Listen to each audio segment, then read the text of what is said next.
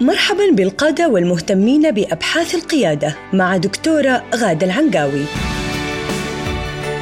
حيث تقدم لكم أبعاد القيادة المتعددة للمنظمات وفرق العمل.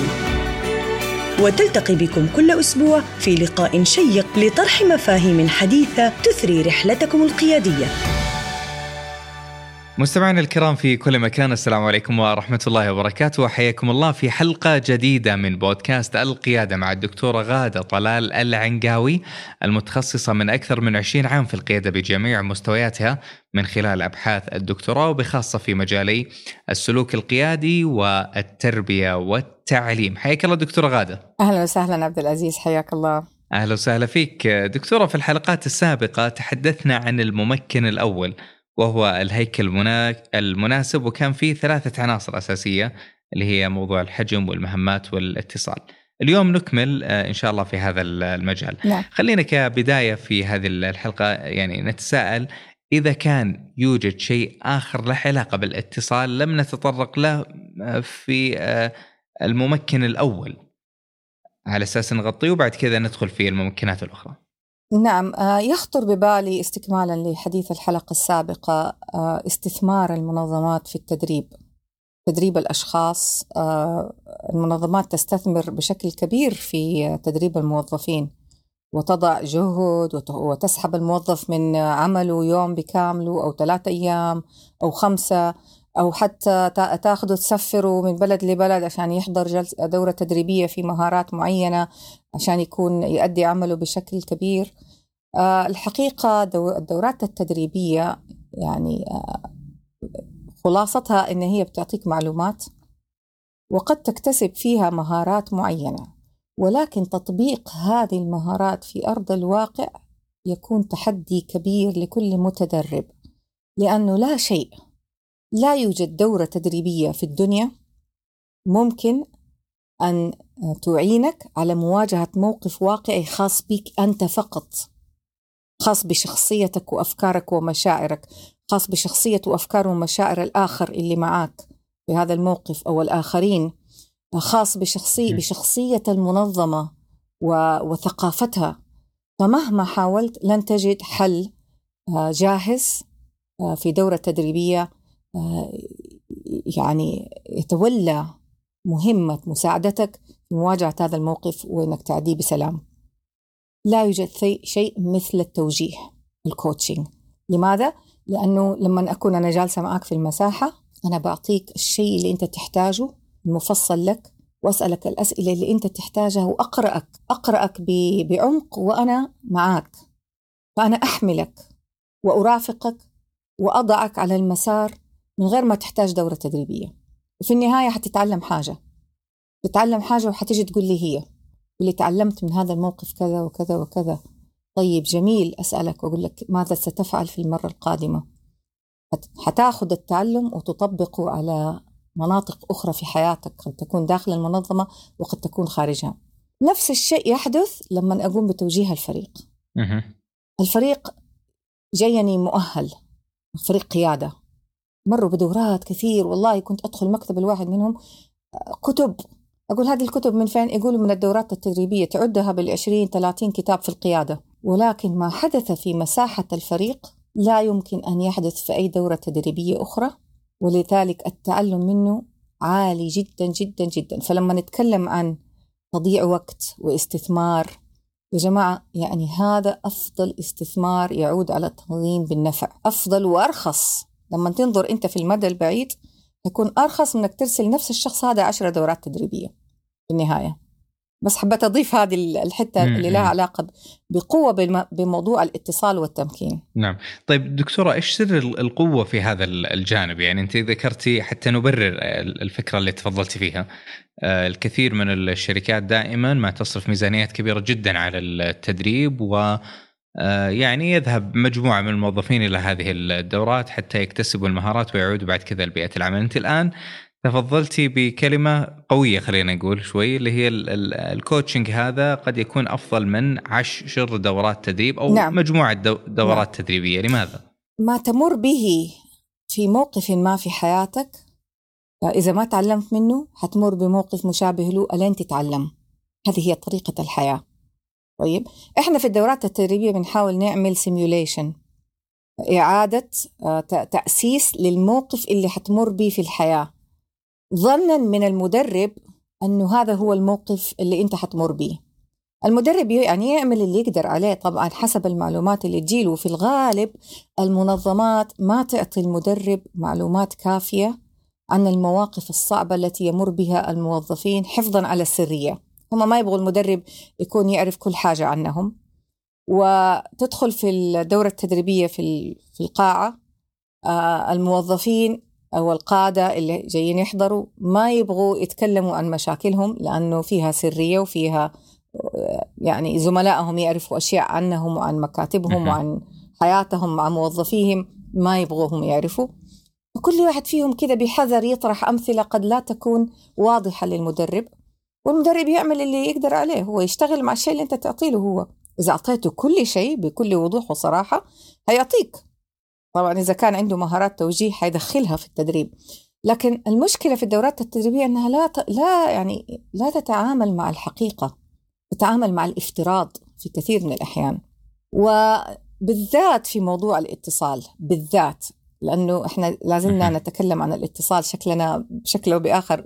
إن شاء الله حنتحرك شوي للأمام لكن اليوم بالذات يعني نفسي نفسي أتكلم عن حاجة مهمة جدا لها علاقة بالاتصال وهي موضوع ذكاء المشاعر.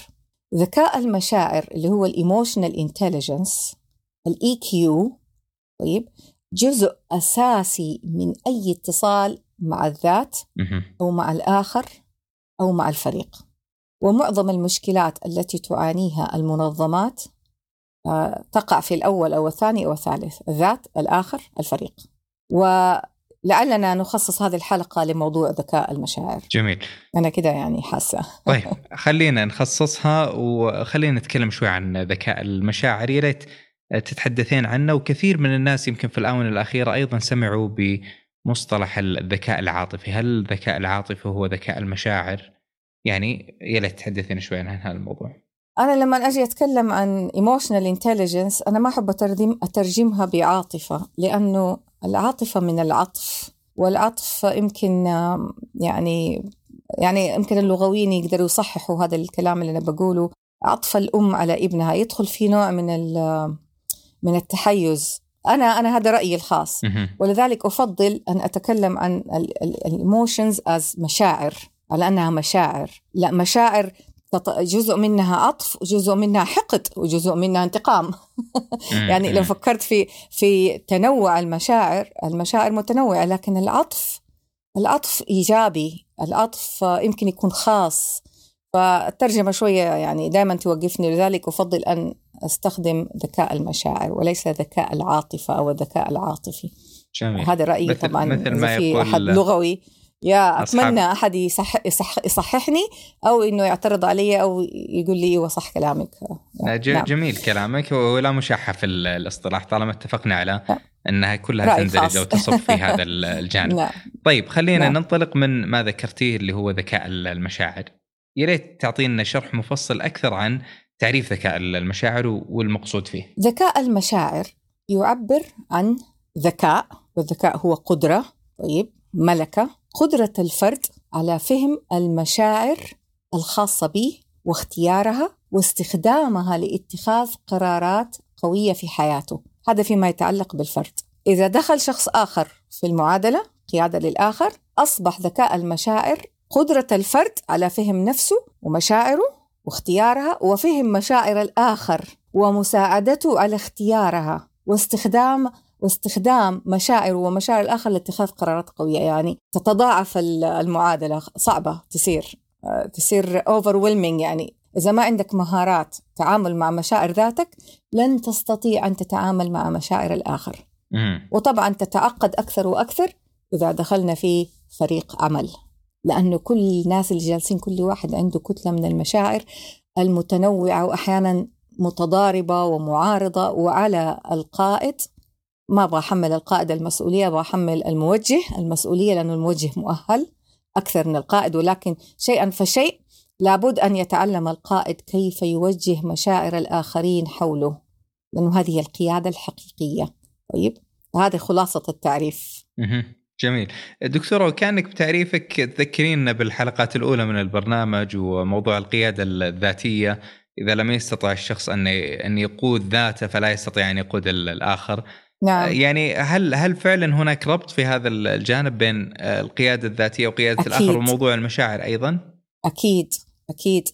آه، المرحلة في ثلاثة مراحل لذكاء المشاعر. المرحلة الأولى أن تفهم نفسك. ولا يمكن أن تفهم نفسك إذا ما كان عندك الوعي الذاتي بما يدور في داخلك من أفكار ومشاعر. والثانية أن, تف... أن تختار نفسك. تختار سلوكك. تختار كيف تكون. في مواقف حياتك المتعددة في كل لحظة من حياتك تختار من أنت وكيف تكون وكيف تتفاعل وماذا يصدر منك من كلمات منطوقة وسلوكيات.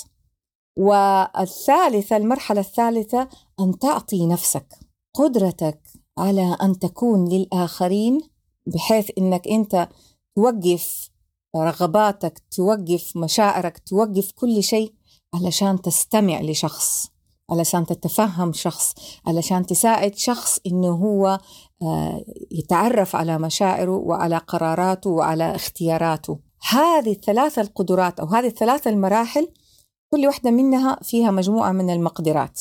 فيمكن يمكن يعني فعلا هو مثل القيادة الذاتية بالضبط كما ذكرت ويحكي الدرجة الأولى والثانية وجزء من الثالثة. جميل نعم. طيب دكتور ما هي هذه المقدرات يعني حتى أنت تقولين تعطينا طرف آه، الحديث فإحنا ناخذ باقي الأطراف من إجاباتك التالية نعم. المقدرات المتعلقة نعم. أيضا بهذا الجانب خلينا خلينا نتكلم عن المرحلة الأولى اللي هي مرحلة آه، آه، أن تفهم نفسك أو تتعرف على نفسك في ذكاء المشاعر هذه المرحلة تتطلب مقدرتين المقدرة على إدراك الفكرة والشعور والمقدرة على تكوين أو اختيار موسوعة الألفاظ والتعبيرات الخاصة بك اللي حتستخدمها عشان تعبر عن هذا الفكرة والشعور.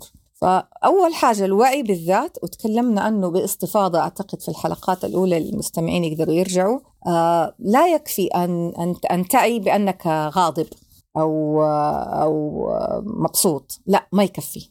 مهم تعرف ليش أنت غاضب وليش أنت مبسوط وهل هو غضب شديد ولا متوسط ولا بسيط وإيش يسمى إذا كان بسيط؟ وإيش يسمى إذا كان متوسط؟ وإيش يسمى إذا كان شديد؟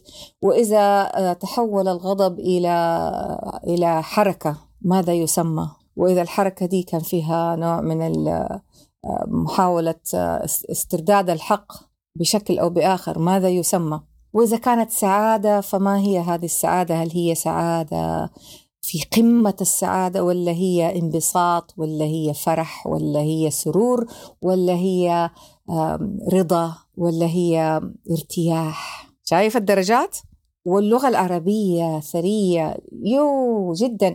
اللغة العربية ثرية جدا ولكن بسبب طبيعة حياتنا السريعة وبسبب جهلنا وقلة القراءة بألفاظ اللغة العربية وخاصة في الأدب والشعر أصبحت موسوعتنا في التعبير عن الألفاظ محدودة لدرجة لا نتجاوز الغضب والسعادة. أنا مبسوط وأنا زعلان. أي واحد تشوفه كده قال باش تقول إيش بك زعلان؟ طب هو يمكن مو زعلان هو متضايق وليس زعلان أو محتار طيب؟ أو متلخبط أو حاسس بالإحباط محبط أو حزين. ها؟ دخلنا في موسوعة. فإذا المحدودية دي جات من مننا إحنا. جميل. من يعني الجيل الأخير هذا اللي هو انفصل عن الأدب والقراءة. ف, ف, ف يعني ما صار عندك القدرة على التعبير عن نفسك. وهذه مشكلة أخرى لأنه أنت الآن كأب مقدرتك في التعبير عن الألفاظ مع أولادك محدودة ومع زوجتك وبالتالي يتعلم الأبناء نفس الشيء. وإذا سألت إذا سالته إيش بك إيش فيك يقول لك زعلان. طب يمكن هو مو زعلان يمكن هو في شيء تاني محيره. بس لأنه تعود ما في كلمة تانية يستخدمها. لما يكون غيران ما يقول غيران ما يعرف الغيرة هذه. كلمة. الغيرة ما نستخدمها في الموسوعة. يقول لك لا الكلمة دي لا تجيبوا سيرتها. الكلمة دي خلوها بعيدة عن الأسرة. الغيرة مو كويسة. بس الغيرة موجودة. يعني أبناء يوسف عليه الصلاة والسلام غاروا من بعض. صح؟ المؤامرة كلها كانت بسبب الغيرة. والغيرة هذه يعني لا يمكن أن ننكرها هي هي جزء من حياتنا. السر هو كيف نوجه الغيرة اللي هو عملية نعم. اختيار نفسك. وباختصار شديد اختيار نفسك فيها أربعة فيها أربعة مقدرات. التفكير الاختياري وحنتكلم عنه إن شاء الله في حلقة ثانية لأنه الوقت شكله يمكن ما حيسمح. توجيه المشاعر مشاعر الذات مشاعر نفسك.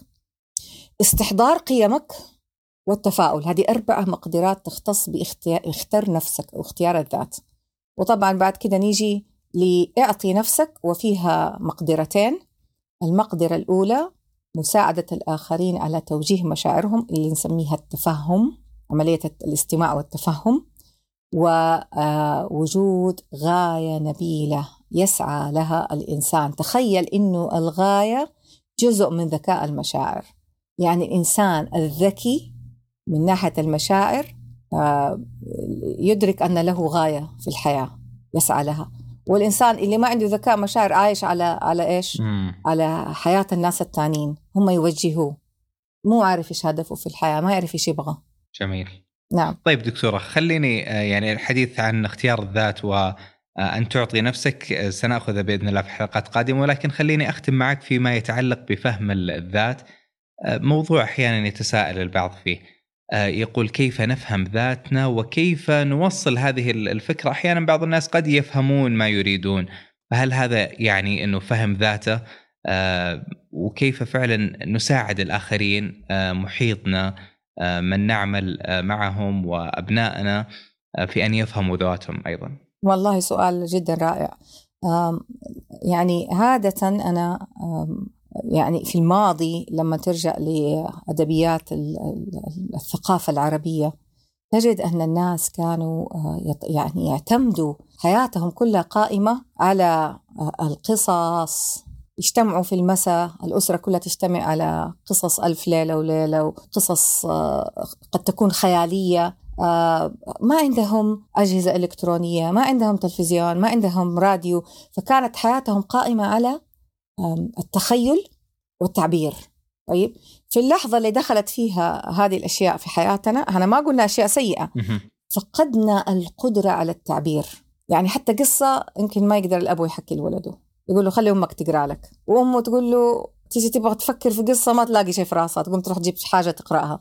له. والحاجة دي معتمدة على الصور وما فيها كلمات. شايف كيف؟ والتعبير يكون تعبير بلهجة محلية خالية من من الألفاظ العربية الواسعة. وهذا الفرق في ثقافتنا الحالية العربية بيننا وبين الثقافة في العالم الغربي الإنجليزية. أتكلم اللغة الإنجليزية بالذات لأنها لغة عالمية الآن. يعني في المدارس الأطفال آه، يوميا لازم تقرأ من 50 صفحة إلى 100 صفحة. يعني مسابقات القراءة والكتب والحركة الطباعة أنت تقول يمكن عشان عندنا تلفزيون إلكترونيات وأفلام وسينما ما في قراءة. لا في هذا المجتمع الغربي القراءة تحتل رقم واحد بالرغم من وجود كل الأجهزة من حولهم. ليش؟ لأنه كل لأنهم أدركوا أنه لو فقدوا القدرة على التعبير فقدوا القدرة على التواصل.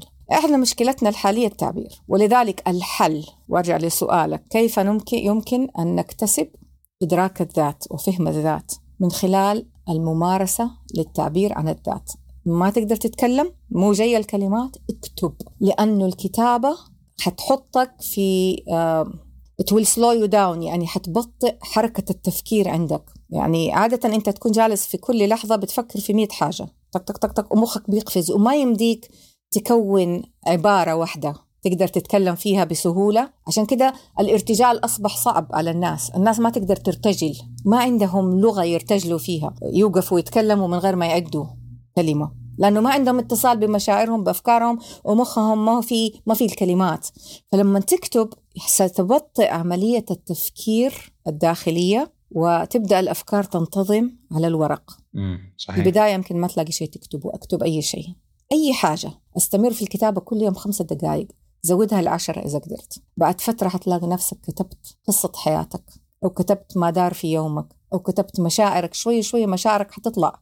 شوي شوي حتيجي الكلمات شوي شوي حتلاقي نفسك آه، تتعثر في بعض العبارات وتبدأ تفكر يا ترى إيش الكلمة اللي لازم أقولها هنا. يعني أنا أحيانا بثقافتي وقدرتي على الإلقاء والارتجال أحيانا أفتح القاموس حق اللغة العربية اونلاين عشان أجيب كلمة مرادفة لكلمة أنا مو أنا حاسة انها ما هي معبرة تماما عن نفسي. ولو الآن بدي أتحول إلى فصحى تماما أستطيع أستطيع أن أتحول إلى فصحى. ليش؟ لأنه أكتب كثير. أنا كثيرة الكتابة. وهذه نصيحتي اللي أتركها لك وللمستمعين حول كيف تتعرف على نفسك من خلال الكتابة. جميل. وهذه يعني أجمل نصيحة نختم فيها. وحديثك عن الكتابة ذكرني بالبيت العربي الذي يقول العلم صيد والكتابة قيده قيد صيودك بالحبال الواثقة. فجميل أن يعني نعاهد أنفسنا على هذه العادة الجميلة عادة الكتابة آه، لتثري أفكارنا وتهديها وفعلا تعطينا السعة في التعرف آه، على مشاعرنا وعلى ذواتنا بشكل أكبر.